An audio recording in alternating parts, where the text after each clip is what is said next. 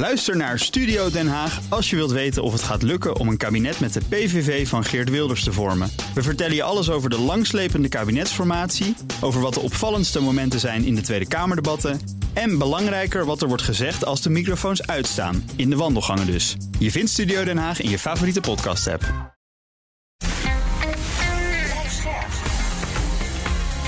BNR Nieuwsradio. Boekenstein en de Wijk. Hugo Reitsma. Europa is voor homo's, ook Poetin vindt dat recht. Straks zijn wij eindelijk vrij, wanneer Nederland nee zegt. Dan worden wij weer Russen en niemand is meer boos. En dat is dan te danken aan die goede man Jan Roos. Radioprogramma Spijkers met Koppen. Zes jaar geleden bij het referendum toen Nederland tegen het associatieverdrag met Oekraïne stemde. Nu staat het land op het punt om zelfs kandidaat lid van de EU te worden. Welkom bij Boekenstein en de Wijk. Op zoek naar de nieuwe wereldorde. Met Arend-Jan Boekenstein. Rob die zit net in het vliegtuig geloof ik nu. Maar we hebben zijn collega te gast. Han ten Broeke, directeur politieke zaken bij het Den Haag Centrum voor Strategische Studies. En oud Tweede Kamerlid voor de VVD. Welkom. Ja, dankjewel jongens. Ik, ik, zal mijn best doen om uh, het gat van uh, Rob een klein beetje te vullen. Ik begrijp dat ik een soort van Dr. Doom moet uithangen nu. Hè? Absoluut, ja. ja. Dat verwachten we wel van je. Ik, ik, ik, stel me zo voor dat als ik nou zou beginnen met te zeggen dat hij het verlenen van een kandidaatstatus, kandidaatstatus voor de Europese Unie van Oekraïne, eigenlijk toch wel een onacceptabele vorm van escalatie is vanuit de Europese Unie. Ja. Zit ik dan een beetje in lijn met ja. de podcast van de afgelopen weken? Lijkt mij heel goed. Hey Han, je was destijds als Kamerlid uh, voor dat associatieverdrag. Ben je dan ook voor deze nieuwe stap? Nee, ik ben niet zo gelukkig met deze nieuwe stap, al snap ik heel goed dat die uh, onontkoombaar was. En uh, ik ook vanuit ga dat Nederland zijn veto, want het zou het kunnen inzetten, hier niet op uh, gaat inzetten. Je zit eigenlijk op de geopolitieke lijn van Jan Roos nu, uh, denk ik. Ja, dan, en de vervolgstap is dat ik dan een, een vliegtuigschip zou willen aanschaffen van de extra defensieopbrengsten die de gaat zien. Nee, uh, zonder gek. Dit, dit heeft niet zozeer met geopolitiek als wel met emopolitiek te maken. Ik denk dat het een uh, begrijpelijke um, uh, show of solidarity is met uh, een, een, land en een volk dat leidt. En dat natuurlijk een, de afgelopen drie maanden gezien ja, vecht voor zijn bestaan, vecht voor zijn grenzen, vecht voor ja, type waarden en principes die we um, eigenlijk sinds de val van de muur met elkaar zijn gaan delen in een veiligheidsorde op het Europese continent die ons allen dierbaar zijn. En dat daar nu warmte en mededogen wordt getoond in de vorm van uh, een, het verlenen van een kandidaat lidstatus. Dat begrijp ik heel goed, maar ik ben ook heel erg bang dat het een opmaat is voor een enorme teleurstelling. Ja, we gaan zo de argumenten daarvoor even doornemen, denk ik. Maar eerst even Arjan. Uh, Rob en jij noemen ook in onze dagelijkse updates eerder uh, zo'n stap als deze misschien onvermijdelijk. Maar vind jij het wel een goed idee? Nou kijk, het grootste probleem van de Oekraïne is veiligheid. Hè? Jongens hebben gewoon een veiligheidsgarantie nodig. En de EU-lidmaatschap kan dat niet bieden. Dus, uh, het is zelfs zo dat de, de veiligheidsbijstandsclausule uh, van de EU is eigenlijk nog uitgebreid dan de NAVO. Maar de EU mm. heeft zelf natuurlijk geen uh, militaire middelen van enige betekenis. Hè. Dus met andere woorden, als je dit doet, het kandidaatlidmaatschap, wat gewoon onvermijdelijk is geworden en ook onontkoombaar, zoals Han ook zegt, dan moet je eigenlijk ook gaan praten over echte veiligheidsgaranties. En, en, dat, en dat is het punt waar Rob altijd zegt van ja, als die rompstaat Oekraïne straks overblijft hè, en Rusland krijgt de Donbass en ook dat zuiden. Ja, dan moet je dat geven, want anders gaat hij opnieuw beginnen. Ja, en als je dat dan doet, ja, dan praat je eigenlijk de facto over een soort NAVO-lidmaatschap. Ik zou iets anders willen zeggen. We moeten Rob een paar keer noemen, natuurlijk, in deze podcast. ja, want hij luistert af en hij gaat bellen als hij niet genoemd want anders, anders gaat hij ook gaat hij jou eerst en daarna mij bellen. Uh, ja. uh, Rob schrijft in zijn column in Trouw um, iets wat volgens mij spot-on is. En dat is dat um, veiligheid inderdaad de grootste behoefte van Oekraïne is. Precies zoals Aantjan dat zojuist aangaf. Um, maar dat er eigenlijk maar één vorm is waarin die veiligheid uitgekeerd kan worden, als ik het zo mag uitdrukken. En dat is in de vorm van kernwapens. Oekraïne heeft natuurlijk al eens één keer um, leergeld betaald met veiligheidsgaranties uit het Westen. Een vijftal landen, overigens ook vanuit de Sovjet-Unie toen nog, en die, die langzamerhand overging in Rusland, dat het bij het opgeven van de kernwapens die in Russisch bezit, maar op Oekraïns grondgebied stonden, en dat ze daar de veiligheid en de territoriale onschendbaarheid voor terugkregen. En niets blijkt nu minder waar. Dus de Oekraïners gaan niet zomaar genoegen nemen met artikel 42.7 in het verdrag van Lissabon, waarin staat uh, dat als uh, lidstaten worden aangevallen of een, een collectieve uh, veiligheidsissue meemaken of iets van terreur, dat ze dan with all means possible. Nou, with all means possible, dat means nothing eigenlijk. Want wat de Europese Unie dan doet, is natuurlijk niet vergelijkbaar met wat de NAVO kan doen. Mm. dus ik denk dat ze uiteindelijk voor een NAVO um, veiligheidsgarantie gaat. En dat maakt dit direct zo lastig. Want stel je nou eens even voor de theoretische situatie dat Oekraïne daadwerkelijk na hele lange gesprekken en misschien een decennium of twee verder, uh, dat Europese lidmaatschap in het vizier krijgt. Mm. Um, en het is niet ondenkbaar dat we tegen die tijd nog steeds een soort van frozen conflict met Rusland zouden mm. kunnen hebben. -hmm. Dan kunnen de Russen dit eindeloos uitspelen. En wie gaat dan die collectieve veiligheid bieden? Zijn dat de Europese lidstaten en waarmee dan? Um, dus ik denk dat dit model uiteindelijk um, op veiligheidsgebied in ieder geval tot een grote teleurstelling zal leiden. Zowel aan de Oekraïnse kant, maar dat het ook niet de geopolitieke betekenis voor Europa oplevert, waar we nu juist nu, waar we zo naar zoeken. Hmm. En dat zou dus een NAVO-veiligheidsgarantie zou dat wel bieden. Hè? Maar dat, dat, ook, ook dat is niet zonder problemen. Stel je voor dat we over een paar maanden een staakt het vuren zouden hebben, Han. Gewoon even een scenario. Hè? Mm -hmm.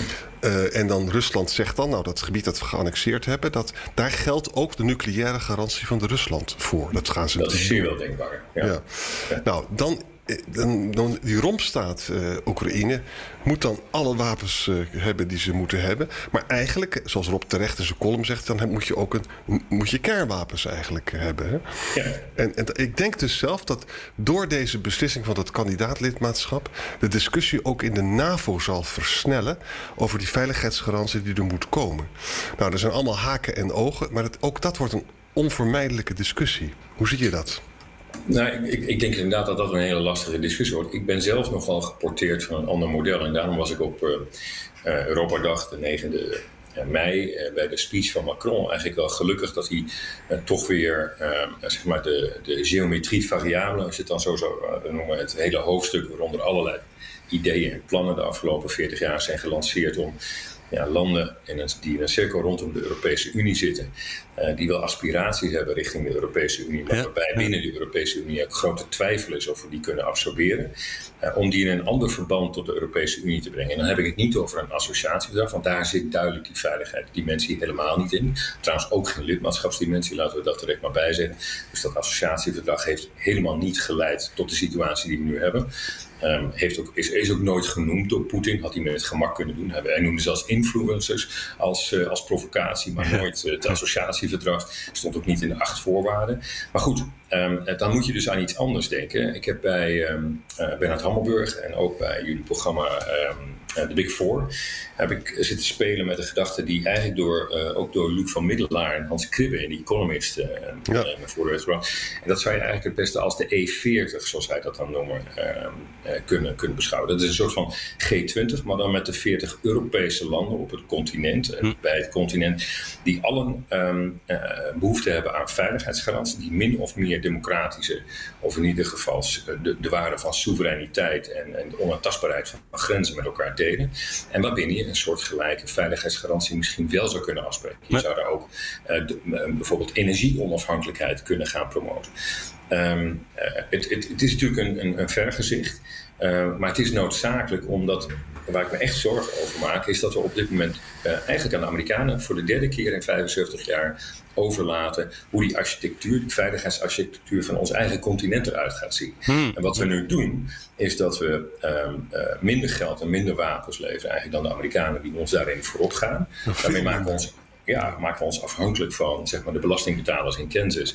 En van midterms die hij straks gaat verliezen. En wellicht wel een, een, een nieuwe Amerikaanse president die eraan zit te komen. Die weet wie dat is. En vooral wat hij is en hoe die staat ten opzichte van de NAVO. Ja, en ik vind dat dat was ehm, misschien na de Tweede Wereldoorlog nog begrijpelijk, of na de val van de Berlijnse muur, maar dat is nu niet meer begrijpelijk. Dit gaat nu echt om ons continent. Uh, hier moeten wij zelf ideeën op ontwikkelen. En daarom is mij die geopolitieke eenheid heel veel waard. Denk ik ook dat om die reden Nederland geen nee kan zeggen. Um, maar het is, um, ja, het is zowel procedureel, dat wil nu niemand meer horen, en dat klinkt ook een beetje, een beetje zuur. Um, uh, maar het is ook strategisch, denk ik, uh, is het heel lastig. E-, even voor de luisteraar in Saltbommel, Han. Dat plan van Macron, dat is, uh, wordt inderdaad genoemd hè, door uh, Kribbe en Luc van Miller, de Economist. Dat wordt dus genoemd de E40, ook op de, van, van, van, die snelweg, hè, die van Calais ja, naar naar Oekraïne, zeggen ze dan. Ja, precies. En, ja. en, de gedachte is, er moet een Europese Veiligheidsraad komen met roterende leden en permanente leden. En zij stellen voor dat de permanente leden zouden dan Frankrijk, Duitsland, Italië, Polen, Spanje en Engeland natuurlijk, hè. heel belangrijk. Engeland de Britten moeten daarbij, de, de ja. Noorden horen daarbij. Uh, ik heb zelfs uh, aangegeven dat ook als je nu kijkt naar eventuele oplossingen, mocht het tot een staakt het vuur of zelfs tot een vredesoverleg komen, dat je ook niet zonder de Turken dit, dit kunt doen. Hm. Ja. Ook als je kijkt wat de Turken, de rol die de Turken hebben, hebben gespeeld in de afgelopen maanden. Um, dus we moeten daar geopolitiek denken, maar het vervelende is als je dat binnen de Europese Unie binnenlaat. Um, uh, dat gaat voor enorme problemen zorgen waar we juist om geopolitieke redenen geen enkele behoefte aan hebben. Mag ik het met een heel ander voorbeeld illustreren? Hm. Denemarken heeft zojuist gezegd dat het af wil van die opt-out op defensiesamenwerking. Ja. Daar is iedereen heel gelukkig mee. De Denen voegen zich daarmee ook weer meer in het centrum van Europa. Maar het betekent ook, en dat hoor je niemand over, dat de Denen daar een voorwaarde aan stellen. Namelijk dat ze elke vorm van meerderheidsbesluitvorming in de, Euro in de, in de buitenlandraad. Uh, ik heb wel eens gepleit voor meerderheidsbesluitvorming. Bijvoorbeeld het verlengen van sancties, iets wat nu heel erg aan de orde is ja. met Oekraïne. En wat een, uh, in de toolbox van ons buitenlandbeleid toch nog altijd weliswaar een bot, maar zwaar middel is. Voordat je militairen kunt inzetten, en dat doet Europa niet. Um, nou, dat kun je nu wel op je buik schrijven. We hebben lidstaten aan de oostkant die we zeg maar, rondom 2000 hebben binnengelaten in een soort van Big Bang. In de hoop daarmee ja, hun, hun, hun, um, ja, hun, hun, trouw en loyaliteit aan, aan een Europese toekomst te, te kunnen kopen. uh, waar we nu natuurlijk de grootst mogelijke problemen mee hebben. Denk aan, uh, aan Orbán. Denk ook aan uh, de rechtsstaatontwikkeling in Polen, waar Nederland wel een onthouding er staat weliswaar geen veto, konden we daar niet inzetten. Hm. Maar waar Nederland zich op onthoudt, omdat we ja, ons zorgen maken over die ontwikkeling. Je kunt er niet van uitgaan uh, dat je met al die lidstaten die nu uh, in de wachtkamer, zoals het dan zo mooi heet, en die dus allemaal um, uh, in de file zijn terechtgekomen en nu een plaatsje opschuiven, omdat um, niet alleen Oekraïne, maar ook Moldavië zich daar nog bij voegt. Ja ja, die, die gaan natuurlijk um, aan de deur kloppen en zeggen van um, uh, kom op met de geit, um, we moeten nu die gesprekken hebben. Ja. Nou, Turkije wacht al twintig jaar. Montenegro, net NAVO-lid geworden, zit daarbij. Noord-Macedonië. De hele Balkan, ja. En de hele Balkan, Ser Servië, eigenlijk ja. klein, klein, klein Rusland. Hè, een soort van, uh, uh, ja, uh, ja. Toch, toch eigenlijk een beetje een paard van Troje, als, je, als, je het, als je het geopolitiek bekijkt. Albanië, Kosovo, uh, Bosnië-Herzegovina, een totale failed. Ja. Ze, ze, zitten allemaal al in die kandidaatstatus, die op zichzelf niet veel hoeft voor te stellen. Maar als er ook gesprekken beginnen, ja, dan zitten we in een hele andere situatie. En ja, ik maak me daar grote zorgen over, over wat het doet voor het draagvlak van de verdere integratie van ja. Europa tot die geopolitieke eenheid die we nu zo hard nodig hebben. Ja. BNR Nieuwsradio. Boekenstein en de Wijk. Op zoek naar de nieuwe wereldorde. Dit is Boekenstein en de Wijk. En dat programma is natuurlijk niet zonder Arend-Jan Boekenstein. Abonneer je op de podcast en krijg ook onze dagelijkse updates over de oorlog in Oekraïne. En ik wijs overigens meteen nog even op onze uitzending van volgende week. Een live extended editie van Boekenstein en de Wijk in Nieuwsport in Den Haag. Over de oorlog in Oekraïne en het nieuwe tijdperk dat hier voor Europa aanbreekt. Met gast Beatrice de Graaf. De zaal die is al vol, maar er is ook een livestream. Ga voor tickets naar haagscollege.nl. Mijn naam is Hugo Reitsma en we praten vandaag over over Oekraïnes kandidaat EU-lidmaatschap met Han ten Broeke. En Han, als ik nog eventjes gewoon een, een stapje terug mag. Um, als dus Oekraïne en Moldavië en op termijn zelfs is Georgië ook genoemd uh, als ja. mogelijk kandidaatlid. Dan heb je dus drie voormalige Sovjet-republieken waarvan alle drie Rusland een deel bezet houdt. Hoe moet ik me voorstellen dat zoiets in de EU komt? Ik kan er gewoon nog steeds niet bij met mijn hoofd. Ik ga het nog veel sterker zeggen. Dat kan ook niet. Dat kan niet zonder fundamentele hervormingen van die EU. En dan zullen mensen die de EU een warm hart toedragen en die voor verdieping gaan, die zullen die um, idealen of moeten opgeven. Um, en dan hou je een soort van verwaterde Unie over. Uh, maar die Unie kan niet wat ze nu kan. Um, of je moet er een andere vorm voor zoeken. En daarom spraken we net, maar voor de jingle, spraken we over uh, welke andere vormen en ideeën daar dan nog bij mogelijk zijn. Kijk, we hebben één lidstaat, uh, Cyprus, waarbij we ooit de fout hebben gemaakt om die lidstaat toe te laten, terwijl het eigenlijk een, een, een grensconflict met, uh, in, in Noord-Cyprus met, met Turkije heeft. Hm. En is Turkije zelf ook kandidaat lidstaat, al een jaartje of twintig. Maar hier halen we dus uh, potentiële lidstaten binnen met grensconflicten en een, een zeer vijandige uh, land, wat, wat um, een totaal andere uh, kijk heeft op veiligheid. Ja. En dat eigenlijk de wereld weer het liefst zou verdelen in invloedssferen, terwijl Europa nou juist is van het erkennen van grenzen, soevereiniteit, eigen democratie, eigen leiders. Um, en dus het staat haaks op elkaar. En de Russen hebben nu getoond dat ze bereid zijn om met grof geweld uh, hun eigen visie af te dwingen. En dat doen ze zeker in de landen die ze beschouwen als onderdeel van de Russische gemeenschap, de Kiev-Roes. En daar horen Moldavië, Georgië en zeker ook Oekraïne bij. De Baltische staten minder, maar deze drie absoluut. Ja. Dus dit, dit is een panacee voor een, een, een, een eeuwige tegenstelling en een eeuwig conflict. Um, wat, wat door Rusland, uh, mits het ongeveer in deze vorm zou kunnen blijven bestaan, altijd aangeblazen kan worden. Ja. Is ook het punt wat Scholz eh, steeds benadrukt. Hij zegt van, als we gaan uitbreiden, dan moeten we ook hervormen. Hij heeft het over het vetorecht, maar ook over zeg maar, de rule of law. Want eh, ik heb eens zitten rekenen, als dus Oekraïne erbij zou komen... Hè, en misschien ook nog wel die andere vijf uh, kandidaat-lidstaten... Albanië, Noord-Macedonië, Montenegro, Servië... Hè, dan is het zo dat Frankrijk en Duitsland samen geen blokkerende minderheid meer hebben. Hè? En dat betekent ook dat het Europees Parlement een groot gedeelte. Oekraïne heeft een grote bevolking. Dat wordt een groot deel van het EP. Er gaan ook heel veel cohesiegelden naar die landen toe. Ik zeg niet dat ik er tegen ben. Ik zeg alleen maar dat als we dit doen, dan moeten we dus ook hervormen. En, en, die, en, en voor die hervormingen, met name dat vetorecht, is nog geen begin van een meerderheid. Hè? Nou, sterker nog, het, het, het, de, zeg maar de schaduw van de toetreders, of de potentiële toetreders moeten we wel zeggen, um, uh, die, die werpt zich al vooruit en die zal dit soort, de, deze vorm van verdieping, die zal die alleen maar moeilijker maken. En als het al bij Denemarken het geval is dat zich nu voegt zeg maar, in het verdrag van Lissabon, wat ze al hadden ondertekend, maar waar ze opt-out hadden, ja, dan maak je alsjeblieft geen illusies over uh, landen als um, uh, Servië, Albanië, Noord-Macedonië, Montenegro, Turkije en Oekraïne of Georgië. Dat, dat is een illusie. Dus we, we, doen hier eigenlijk, als je, voor, voor diegenen die voor een geopolitiek Europa pleiten, en ik hoor dat toe en ik wil dat graag, die moeten een harde keus maken. Dan moet je ofwel um, iets ruimer kijken uh, naar rechtsstatelijke, het afdwingen van rechtsstatelijke principes. Dat doet Van der Leyen. Je kunt veel van haar zeggen, uh, maar daar is ze consequent in, want ze kijkt weg in Polen. De eisen die de Europese Commissie daar heeft gesteld aan het, um, het naleven van de rechtsstaat, uh, die zijn boterzacht. En daarvan zou je om geopolitieke redenen, namelijk het, het isoleren van Orbán, uh, of Orban, zoals uh, Aart-Jan uh, volgens mij heeft te zeggen. Um, en het ik zeg het fout. Het, ik zeg het altijd fout. Niet, maar, het is Orban, ja, geloof ik. Het is Orban, dan spreken we dat af bij deze. Hij zal er blij mee zijn. Ja. Um, en het naar binnen trekken, het, het, het, het zeg maar, de, de, het, aan de borst trekken van, of naar, naar, het centrum trekken van Polen. Wat noodzakelijk is, omdat het de belangrijkste en grootste lidstaat is van de nieuwe toetreders.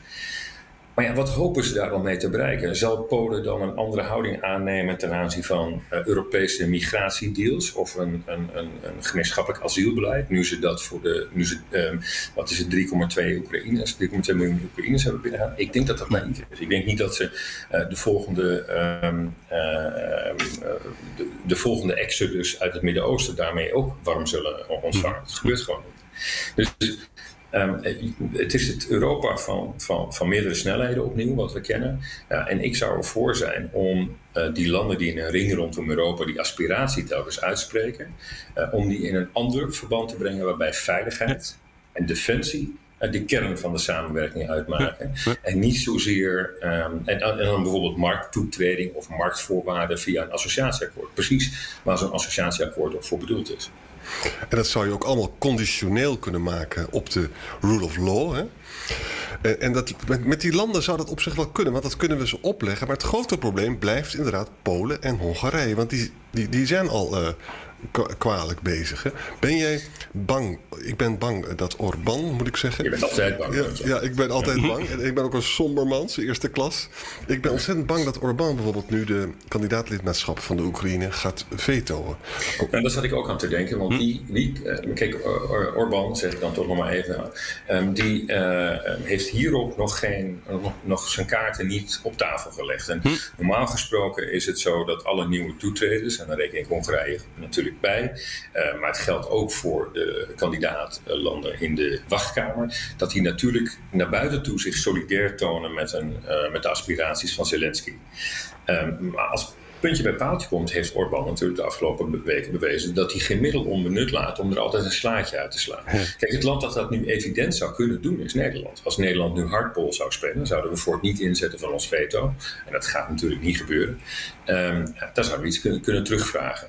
Um, ik denk niet dat dat gebeurt. Dat is ook niet de stijl van, van Den Haag. Maar het vervelende is dat we tegelijkertijd voor onze onthouding op Polen, uh, dus op het vrijgeven van die fondsen, uh, dat we ontzettend veel kritiek van de Europese Commissie hebben gehad. Nou, die twee dingen vallen eigenlijk niet te rijmen en geven aan dat Nederland deze dagen ja, uh, helaas de ene naar de andere teleurstelling zal moeten incasseren. Ja, maar zeggen jullie nu, hè, want we hebben nu dus die aanbeveling van de Europese Commissie, een aantal belangrijke landen heeft zich voorstander getoond van dat kandidaatlidmaatschap, maar dat het bij die belangrijke EU-top van volgende week in Brussel alsnog niet door kan gaan? Dat, dat Europa dan in verdeeldheid uit elkaar valt? Door een veto van Hongarije. Dat, maar Hongarije kan dan uh, difficulteren, heet dat geloof ik. Hè? Uh, en, en, dat heeft Hongarije ook uh, prikkels toe, want zij onderhandelen nu over het geld dat ze krijgen voor die transitie, energietransitie.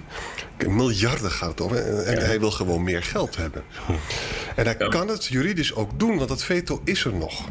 Je zou kunnen zeggen, de Hongaren hebben natuurlijk nu toch echt wel hun hand overspeeld um, uh, met, met de eisen die ze hebben gesteld um, bij de vorige EU-top. Uh, om het zesde pakket mogelijk te maken, zesde sanctiepakket op, op, op, op Rusland. Uh, en om in de, zeg maar de NASTO daarbij ook nog die, um, die Kirill van, de, van de sanctielijst te halen. Tegelijkertijd hebben ze gezien wat de Europese Commissie heeft gedaan uh, op Polen. En zij zien natuurlijk ook in dat ze daar dreigen hun, ja, hun conservatieve vrienden wat te verliezen. Uh, dus misschien is die incentive uh, voor, voor Orbán nog steeds. Ik denk echter dat het. Nou, ik, ik, ik zet nu in op dat dat niet gebeurt. Uh, en dat die kandidaatstatus gewoon wordt vergeven. En dan gaan we dus dit traject in met eigenlijk. Hebben we dan een idee waar dat dan eindigt? Omdat het niet is ingezet om, uh, om redenen waarom het begint, uh, hebben we ook geen idee waar het eindigt. Dit is, deze, deze kandidaatstatus wordt vergeven om, uh, om redenen van solidariteit, warmte, mededogen. Dit is, zoals ik al zei, dit is eenmaal politiek meer dan geopolitiek.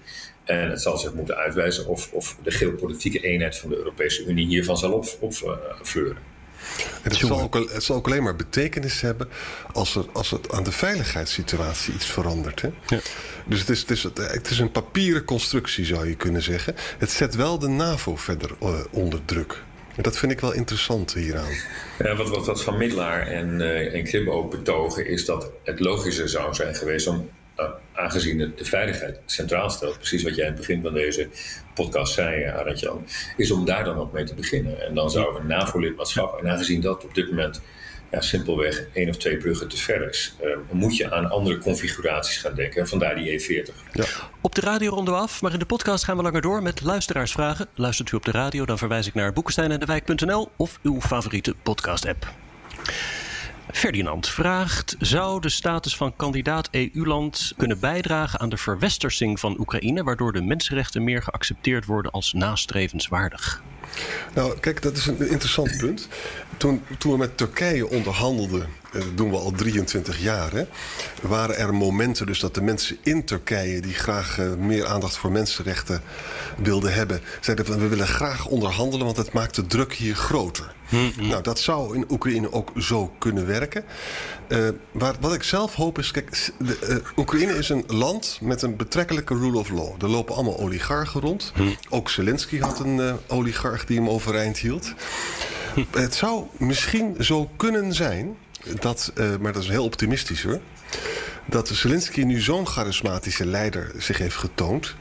Dat hij dus na een staakt het vuren, en stel dat er veiligheidsgaranties zouden komen, dat hij ook met die oligarchen een uh, woordje kan wisselen. Hè? En, dat, en, dat, ze dus echt zouden kunnen gaan hervormen. Laten we wel zijn, het heeft in, in Spanje en Portugal heeft dat heel goed gewerkt. Hè? Daar wel. Maar, maar in Polen en Hongarije heeft het in het begin goed gewerkt, maar later is dat totaal verslechterd. Omdat zowel Polen als Hongarije om electorale redenen er winst in zagen om zich af te keren uh, tegen, Rus, tegen, tegen Brussel. Nee. Ja, ik ben, ben het met uh, Aart-Jan eens. Ik, ik, denk dat we iets, iets, nog iets scherper en iets helderder moeten zijn. Um, de landen die uh, in de laatste twintig jaar erbij zijn gekomen, met name um, in het oosten, um, delen simpelweg niet dezelfde geschiedenis en dezelfde cultuur. Ivan Krastev heeft daar een prachtig boek over geschreven. Ja, en hij noemt dat uh, The Age of uh, Imitation. En wat hij eigenlijk beweert is dat je wilt op een gegeven moment, je wilt die toetreding tot die die eliteclub die altijd onbereikbaar was toen je nog onder de Sovjet-paraplu gedwongen zat. Mm-hmm. Um, uh, en, maar je komt er vervolgens achter dat je eigenlijk telkens weer op een achterstand. Dat je, je lijkt dat doel nooit te kunnen bereiken. Mm. Ja, en dan ga je je verzetten tegen het voorbeeld wat je had. En dat heeft te maken met een onrealistisch verwachtingspatroon rondom die toetreding, wat zowel vanuit Brussel wordt gevoed als wat vanuit die lidstaten wordt ervaren. En dat voedt dan weer de euroskepsis en populisme ja, ja, ja. En, de, afkeer van Europa. En dat maakt ook cynisch. Um, en ja, ik denk dat we daar uh, te weinig oog voor hebben. En dat hij daar een hele scherpe analyse op heeft gegeven. En Orbán is daarvan, uh, denk ik, het, het, het, het krachtigste voorbeeld. Maar wat, maar wat zo verheugend is, is dat die, er is een kloof ontstaan tussen Polen en Hongarije. Polen is doodsbang voor Rusland. En dat betekent dat we meer grip, grip krijgen op Polen. En als die Pools-Hongaarse as dus uit elkaar valt. Uiteindelijk is het gewoon zo dat uh, Orbán heel veel geld krijgt van de EU, miljarden. En we moeten toch op een of andere manier dat als een diplomatieke hefboom kunnen gebruiken van het moet afgelopen zijn met het gelazer, met, met de ondermijning van mensenrechten. En met, met maar, da, maar, daar zeg je dus ja. iets aan, Jan, want die hefboom moet je willen inzetten. Sterker nog, ik, kijk, als je Europese buitenlandpolitiek wil bedrijven, ik heb altijd gezegd, dan moet het in eerste instantie buiten grenzenpolitiek zijn. Zoek het dichtbij, want dat is waar we invloed kunnen uitoefenen. Hm. En dan moet je dus bereid zijn om hefboom, om leverage te zoeken. Dat is eigenlijk de kern van elk buitenlands beleid. Dat je je omgeving probeert in ieder geval af te houden van al te kwalijke plannen. Uh, en daar waar ze, die, uh, waar ze invloed op jou kunnen uitoefenen, moet je daar ook kwetsbaar voor maken. Dat doen we, proberen we nu veel te laat overigens, van energie. Uh, maar Um, doen we dat ook? Jarenlang heeft de Europese Commissie heeft, um, artikel 7, uh, dus dat is het artikel wat je gebruikt om infringement of een procedures op landen in te zetten. Kan je zelfs het, lid, of het, het, stemrecht van landen ontnemen. Is nu op Polen is dat voor het eerst gebruikt. Uh, heeft geweigerd om dat te doen. Wij wilden altijd de, de soft law laten prevaleren. Dat hebben we ook gedaan met landen als Oostenrijk en Um, aanvankelijk ook uh, en Hongarije. Heeft niet gewerkt. Hè? Ja, wel, bij, wel bij Oostenrijk, uh, wel bij Portugal, maar niet bij de, bij de landen in, in Oost-Europa. Ze denken fundamenteel anders. En um, ik, ik, denk ook wel eens, en Krastev zegt dat ook, is het nou, zochten zij nou zo nadrukkelijk democratie of zochten zij soevereiniteit? Zoekt Oekraïne nou onze waarden of zoeken ze gewoon simpelweg uh, soevereiniteit, zelfbeschikking. Hm. En ik denk dat het laatste juist is. Hm. Uh, Rob Peters die vraagt: vergroot een eventuele toetreding van Oekraïne de veiligheid van de EU? Ik begrijp dat de veiligheid van Oekraïne toeneemt, maar werkt dat andersom ook zo? Ja, dat is een hele ingewikkelde vraag. Maar volgens mij komt het uiteindelijk hierop neer dat als Oekraïne in zijn geheel zou vallen, dan staat dus Rusland aan onze grenzen. En dat lijkt me ook geen uh, geweldige situatie voor Europa. Hm. Dus Zelensky heeft wel een punt als hij zegt van ik vecht ook voor de Europese vrijheid. Uiteindelijk zal de militaire macht van Poetin moeten worden gebalanceerd. Hè? En daar zijn we nog lang niet. Uh, want uh, we zijn al een deel van de Oekraïne zijn we kwijt. En hij kan nog in Litouwen allemaal ellende gaan doen. Hm. Dus ja, ik zou zeggen, ik ben dus van de harde lijn. Er, zal militaire tegenwicht moeten worden geboden. Dat is het enige waar hij naar luistert. Ja, Poetin wordt niet afgeschrikt door onze verhalen, in tegendeel. Uh, en, en, en eventuele opvolgers die hij zou kunnen hebben, uh, vermoed ik ook niet. Uh, dus daar moet natuurlijk die militaire component. Dat is de grote les van Europa. Um, uh, wij kunnen niet langer zeggen dat je niks koopt voor uh, militaire uitgaven. Daarom kunnen we het ons ook niet permitteren om het zo dit keer aan de Amerikanen, voor wie ik overigens wel veel bewondering heb, dus tot nu toe dit zaakje hebben aangepakt. Maar waarvan ik vermoed dat Biden de, de, de ja, nou, laat ik zo zeggen, de, de, de, lucht enigszins zal worden benomen op het moment dat die midterms straks zijn geweest. Hm. daar moeten we dat ook zelf gaan doen. Ik, ik, misschien nog één ander perspectief. Hè. Biden heeft die, die Summit van Democracy heeft hij, heeft hij bij elkaar geroepen. 111 landen kwamen toen bijeen. Minder dan, uh, of meer dan 50% van die landen die hij onder de titel bij elkaar bracht, steunt op dit moment de sancties op Rusland. In het, in, in het Midden-Oosten kijken ze naar dit conflict als: ja, jongens, uh, Syrië heeft. Uh, wat is het, tien keer meer slachtoffers. Dus ze zeggen net niet waar heb je het over, maar het is niet ons conflict. In Afrika zeggen ze, we kregen al geen vaccins en nu krijgen we ook geen graan. In China, uh, voor China is dit de echte proxyoorlog, maar dan met de VS. En in India moeten ze een soort van balancing act doen, omdat ze uh, vaak in coalities met de VS tegen China zitten. Maar tegelijkertijd uit Rusland een olie en een, en wapens halen. En dus de rest van de wereld kijkt hier echt anders naar. Dit moeten we nu echt zelf doen. Dit is ons pakje aan. Hm. Dit is ons continent. En, en dan zullen we zelf met oplossingen moeten komen. En dat geldt dus ook voor Brazilië, Argentinië en Mexico. Hè? Er, zijn dus, er leven meer mensen in landen die Poetin uh, stilletjes steunen of gedogen... dan in de landen die Poetin afwijzen. Hm. En, en, en verder, het is, wat Han zegt is zo waar. Uh, na de midterms heeft Biden een grote probleem. En dus hebben we maar twee jaar nog om zelf dingen te gaan doen. Ja. Bijvoorbeeld ook hele uh, stoutmoedige plannen als een Europees kernwapen. Daar mag je nooit over praten. Hè? Maar een Europese zuil binnen de NAVO met ook een kernwapen... zou dat probleem voor een deel kunnen uh, mitigeren. Hm. Ja, kijk, de, de, Fransen, ja, moet, ja, dan, dan spreek je uh, over het betalen voor het Franse kernwapen. Uh, want de Fransen zullen nooit toestaan dat wij de sleutel, uh, dat die door meerdere landen of door meerdere hoofdsteden kan worden omgedraaid. Dat is natuurlijk het, het fraaie hm. van de afspraken die we binnen de NAVO hebben gemaakt. Daarom is er ook geen alternatief voor de NAVO. Um, en, en, zul je dus je Europese defensie ook binnen de NAVO moeten vormgeven. En dat gaat nu, hoop ik, gebeuren. Um, met in ieder geval de pledges van alle Europese landen binnen de NAVO om, uh, om meer aan defensie te gaan uitgeven. um, en bovendien een aantal landen die nog buiten de EU zaten, um, die nu toetreden tot de NAVO. Um, dus dus ik, ik, ik, ben daar wel wat. Ik ben, ik ben daar eigenlijk best optimistisch en ik ben daar hoopvol. Maar dan komen we weer op de kern ook van, de vraag, van een aantal van de vraagstellers. Van wat is nou eigenlijk het emancipatoren effect van zo'n toetreding of zo'n potentiële toetreding op hm. bijvoorbeeld de rule of law? Nou, mijn stelling is.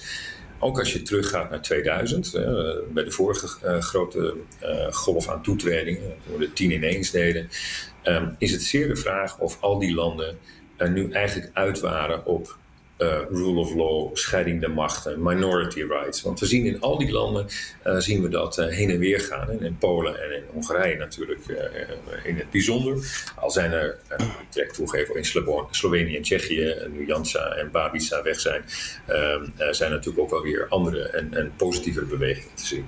Ja. En in Polen is, is de helft van de bevolking uh, stemt tegenwoordig op andere partijen. Hè? Dus is, Polen is, is wel een beetje aan het bewegen. Ja, en, en zelfs, zelfs over Turkije kun je wat, wat positiever zijn. Want uh, ik, uh, ik, denk dat Erdogan zou het waarschijnlijk zonder de, de expertstem al niet eens meer, niet eens meer redden. Maar goed, het, het, het, zullen altijd landen zijn die waar autoritaire machthebbers een voorkeur genieten. En dat botst met de wijze waarop wij naar rule of law kijken. En dan is dus de afweging die we hier in Nederland moeten maken is: maken we telkens een punt van die rechtsstaat, zoals we dat nu bij Polen weer hebben gedaan? En dan is het logisch dat je de uitbreiding met landen die die problematiek alleen maar zullen verergeren, dat je die probeert tegen te houden. Maar dat doen we dan nu weer niet, is mijn, mijn, eh, mijn vermoeden. Of ga je geopolitiek denken maar dan moet je bereid zijn om ook binnen die uitgebreide Unie, die dan richting 30, 35, misschien zelfs 40 landen gaat, om op die rechtsstaat um, ja, misschien een knip aan te brengen tussen uh, iets wezenlijks als de scheiding der machten en de onafhankelijkheid van rechters. maar een oog toe te knijpen op LGBT-rights. Nou, ik doe dat liever niet. Uh, en vandaar dat voorstel uh, van uh, Macron en ook anderen wezen allemaal op Luc van Middelaar en Hans Kribbe die, die E40 voorstellen. Ja. Frank Enser vraagt: Stel, Oekraïne zit in de EU en begint dan met een offensief om zijn verloren gebied terug te veroveren. Wat dan? Ja, dan, uh, dan een, heel goed, een hele goede vraag. dan dan um, uh, ja, aannemen dat dat, dat uh, al nu zou zijn, dat is natuurlijk heel lastig, hè, want ik, ik vermoed dat het nog decennia duurt, kan duren in ieder geval voordat ze daadwerkelijk mm -hmm. lid worden. dan dagen ze daarmee, met die actie, direct ehm, uh, Europa, het centrum van Europa, het geopolitieke Europa, zal dan ook in Brussel uh, zitten. dagen ze uit om daar een positie te nemen. Het kan bijna niet anders zijn dan dat ze dat moeten steunen. Zoals we nu ook wel eens moeite hebben om uh, ja, met de Turken om te gaan, die bepaalde geopolitieke ontwikkelingen gewoon simpelweg misbruiken om, om erop te slaan bij de Koerden. Om, omdat op dat moment toch iedereen even moet wegkijken. Ja. Maar internationaal rechtelijk mag Oekraïne natuurlijk gebied dat hen ja. onwederrechtelijk is afgenomen uh, terughalen. Uh, dat... ja, kijk, wij steunen natuurlijk, maar dat doen we nu ook. Wij vinden ook dat de Krim uh, terug moet worden gehaald. Maar wat betekent dat? Want in de, in de, in de vraagsteller wil natuurlijk weten, sturen we dan troepen? Ja, denk ik. Ja. Dat, dan zou je dat dus eigenlijk moeten doen, want dat is dan de bijstand die, die verlangd wordt. Sturen we alleen wapens? Ja, dat doen we nu ook. Hmm. Ja. Uh, misschien tot slot nog eventjes de vraag van Jaime, die denk ik Han in de gelegenheid stelt om nog even in de rol van Rob te kruipen. Want hij vraagt: wordt er geen olie op het vuur gegooid als dit daadwerkelijk wordt doorgezet? Zou dit geen escalatie betekenen? Ja, nou, ik, ik, maakte de grap natuurlijk aan het begin, omdat het woord escalatie waarschijnlijk, uh, als je het er mij over niet zo vaak zou zijn gevallen. Ik, ik ben iets meer hardliner dan Rob, uh, uh, in dit conflict. Maar Rob wijst heel vaak terecht, en ik denk ook in het verleden, dat heb ik zelf ook van Rob geleerd. En ik denk dat Arend Jan, wat dat betreft, um, ik spreek nu voor hem, maar ik, ik vermoed dat hij daar wel ja op zal zeggen, ook wel leergeld heeft betaald in het verleden. Dat interventies dat interventies niet altijd um, uh, uitpakken zoals je hoopt dat ze uitpakken. En, en, en Rob, uh, eerder wie eerder toekomt, heeft in het verleden natuurlijk bij meerdere interventies um, uh, gewezen op um, de onhaalbaarheid, het, het gebrek aan exit-strategie. dus daar, daar, ben ik ook wel wat, wat, wat realistischer en wat cynischer geworden. En dan moet je dus ook kijken naar waarom zaken escaleren en daar een, een, ja, een nuchtere analyse naast leggen. En dat, dat gebeurt in deze podcast. En nou ja, ik hoop dat daar nu een klein beetje naar bijgedragen. Zeker. Ja, en nog dat kandidaatlidmaatschap nu, hè, zou dat escalerend werken? Interessant vind ik. Uh, Rob en ik hadden een beetje gedacht dat Poetin dus die gaskaart in november, december zou spelen. Hij speelt hem dus nu al. Hè? Gazprom ja. 60% minder in Duitsland. Hm. Dus hij heeft eigenlijk al, voordat dit er doorheen ging, heeft hij al geëscaleerd. Hm. En dat zou misschien betekenen dat hij dit nog wel uh, accepteert. We kunnen ons overigens ook niet eindeloos laten gijzelen door Rusland. Hè? Dat is het eeuwige probleem. Nee, we, we, hebben nu een weg ingezet en gekozen. En, en die zullen we nu moeten afmaken. Kijk, uh, uh, ik ben het helemaal eens. Uh, Jan die wees daar geloof ik gisteren in de podcast ook al op. het is tamelijk onbegrijpelijk dat daar zo weinig aandacht voor is. Want dit kan de Duitsers heel snel in de problemen brengen. Ja. Um, als het weer uh, mooi en goed blijft, dan uh, hebben we ongetwijfeld wat minder gas nodig. Maar voor de industrie, en die is in Duitsland nog altijd heel belangrijk.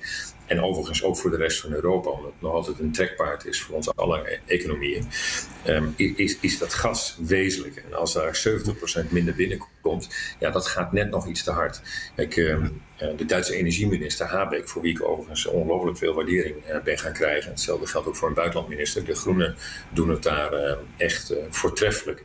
Uh, die, die is heel helder over op welke drie energievormen hij onafhankelijkheid binnen welke termijn hij kan nastellen. Hm. Zou wensen dat Nederlandse uh, kabinetsleden dat ook, uh, ook zouden doen.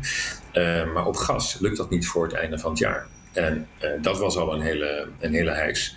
Uh, de, dus de, deze zet van Poetin, uh, misschien is het al wel vast een soort retaliatie op wat Duitsland nu doet met leveringen van wapens en, en, en steun voor Oekraïne. Mm. Um, uh, ja, dat zal, dat zal in Berlijn en trouwens ook in alle andere steden in, in, um, um, in, in het Roergebied en, en elders gevoeld worden. Ja. En, en, ook in Nederland, want Nederland moet dus Duitsland gaan helpen. Ja. Dus Gro de Groningers moeten we heel vriendelijk aankijken, ben ik bang. Ja, het instituut van Rob, waar ik ook uh, rondloop tegenwoordig, is, heeft daar uh, al een paar keer op gewezen en ook advies op gegeven. En daar hebben jullie het volgens mij ook wel eens eerder over gehad. Um, ja, wij zeggen, je moet in ieder geval in de Noordzee opnieuw die boringen gaan, ja. gaan, gaan, doen, want anders red je het simpelweg niet. Zo, en we hebben, ja. precies zoals Arend zegt, we hebben een verplichting naar de Duitsers en overigens ook naar de Belgen. Ja, ja. wat een tijden leven we, hè? Ongelooflijk. Nou ja, het, het, als je de micro naar kijkt, dan word je er misschien naar van. En dat is wel uh, uh, zeg maar de gemiddelde modus vivendi van deze podcast, heb ik begrepen. Ik denk toch dat we iets meer afstand moeten nemen. En dan moet je ook heel optimistisch zijn. Laten we wel bij zijn Jan, ik weet niet wat jij... Maar als ik nou tegen mijn opa, hij leeft niet meer, maar als ik nou vandaag nog tegen hem zou kunnen spreken. En ik zou zeggen, opa, um, Duitsland heeft zojuist aangekondigd dat ze gaan herbewapenen. Ja. En dan zijn er twee reacties mogelijk. Of hij, hij, vraagt, kan ik nog een dienst nemen in het Nederlands leger? Waar moet ik zijn? Um, of hij zegt van, uh, ongelooflijk, en dan zijn jullie daar blij mee. Is Europa al zo ver um, dat de Duitsers nu weer meedoen? Huh. Uh, dat, dat ze 70 jaar uh, Oostpolitiek terzijde schuiven. En dat hebben ze in zes weken gedaan. Hè? Ja. Ja. Dus er is veel kritiek altijd op Duitsland, ook op Scholz. Voor een deel snap ik dat wel. Maar iemand uit Nederland die dat doet, die moet mij maar eens het equivalent aanwijzen van zoveel fundamentele beleidswijziging in de buitenlandpolitiek, die, als die Duitsland nu ondergaat. Ja. Een optimistische afsluiting van de podcast. Laat Rob het maar niet horen. Dit was weer Boekenstein en de Wijk. Namens Arend-Jan Boekenstein en Rob de Wijk dan ook maar zeg ik dank voor het luisteren. Speciale dank vandaag aan Han ten Broeke. En tot de volgende keer. Europa en onze veiligheid in deze Boekenstein en de Wijk. Meer over de NAVO hoort u in de nieuwe aflevering van De Strateeg. Daarin praat Paul van Liemt met HCSS-onderzoeker Tim Swijs en D66-Kamerlid Alexander Hammelburg over de toekomst van de verdragsorganisatie. Dit weekend op dezelfde plek waar u ook deze podcast luistert. Ook Harm Edens vind je in de BNR-app. Je kunt BNR Duurzaam niet alleen live luisteren in de app, maar ook terugluisteren als podcast, zoals al onze podcasts. En naast dat de BNR-app Breaking News meldt, houden we je ook op de hoogte van het laatste zakelijke nieuws. Download nu de gratis BNR-app en blijf scherp.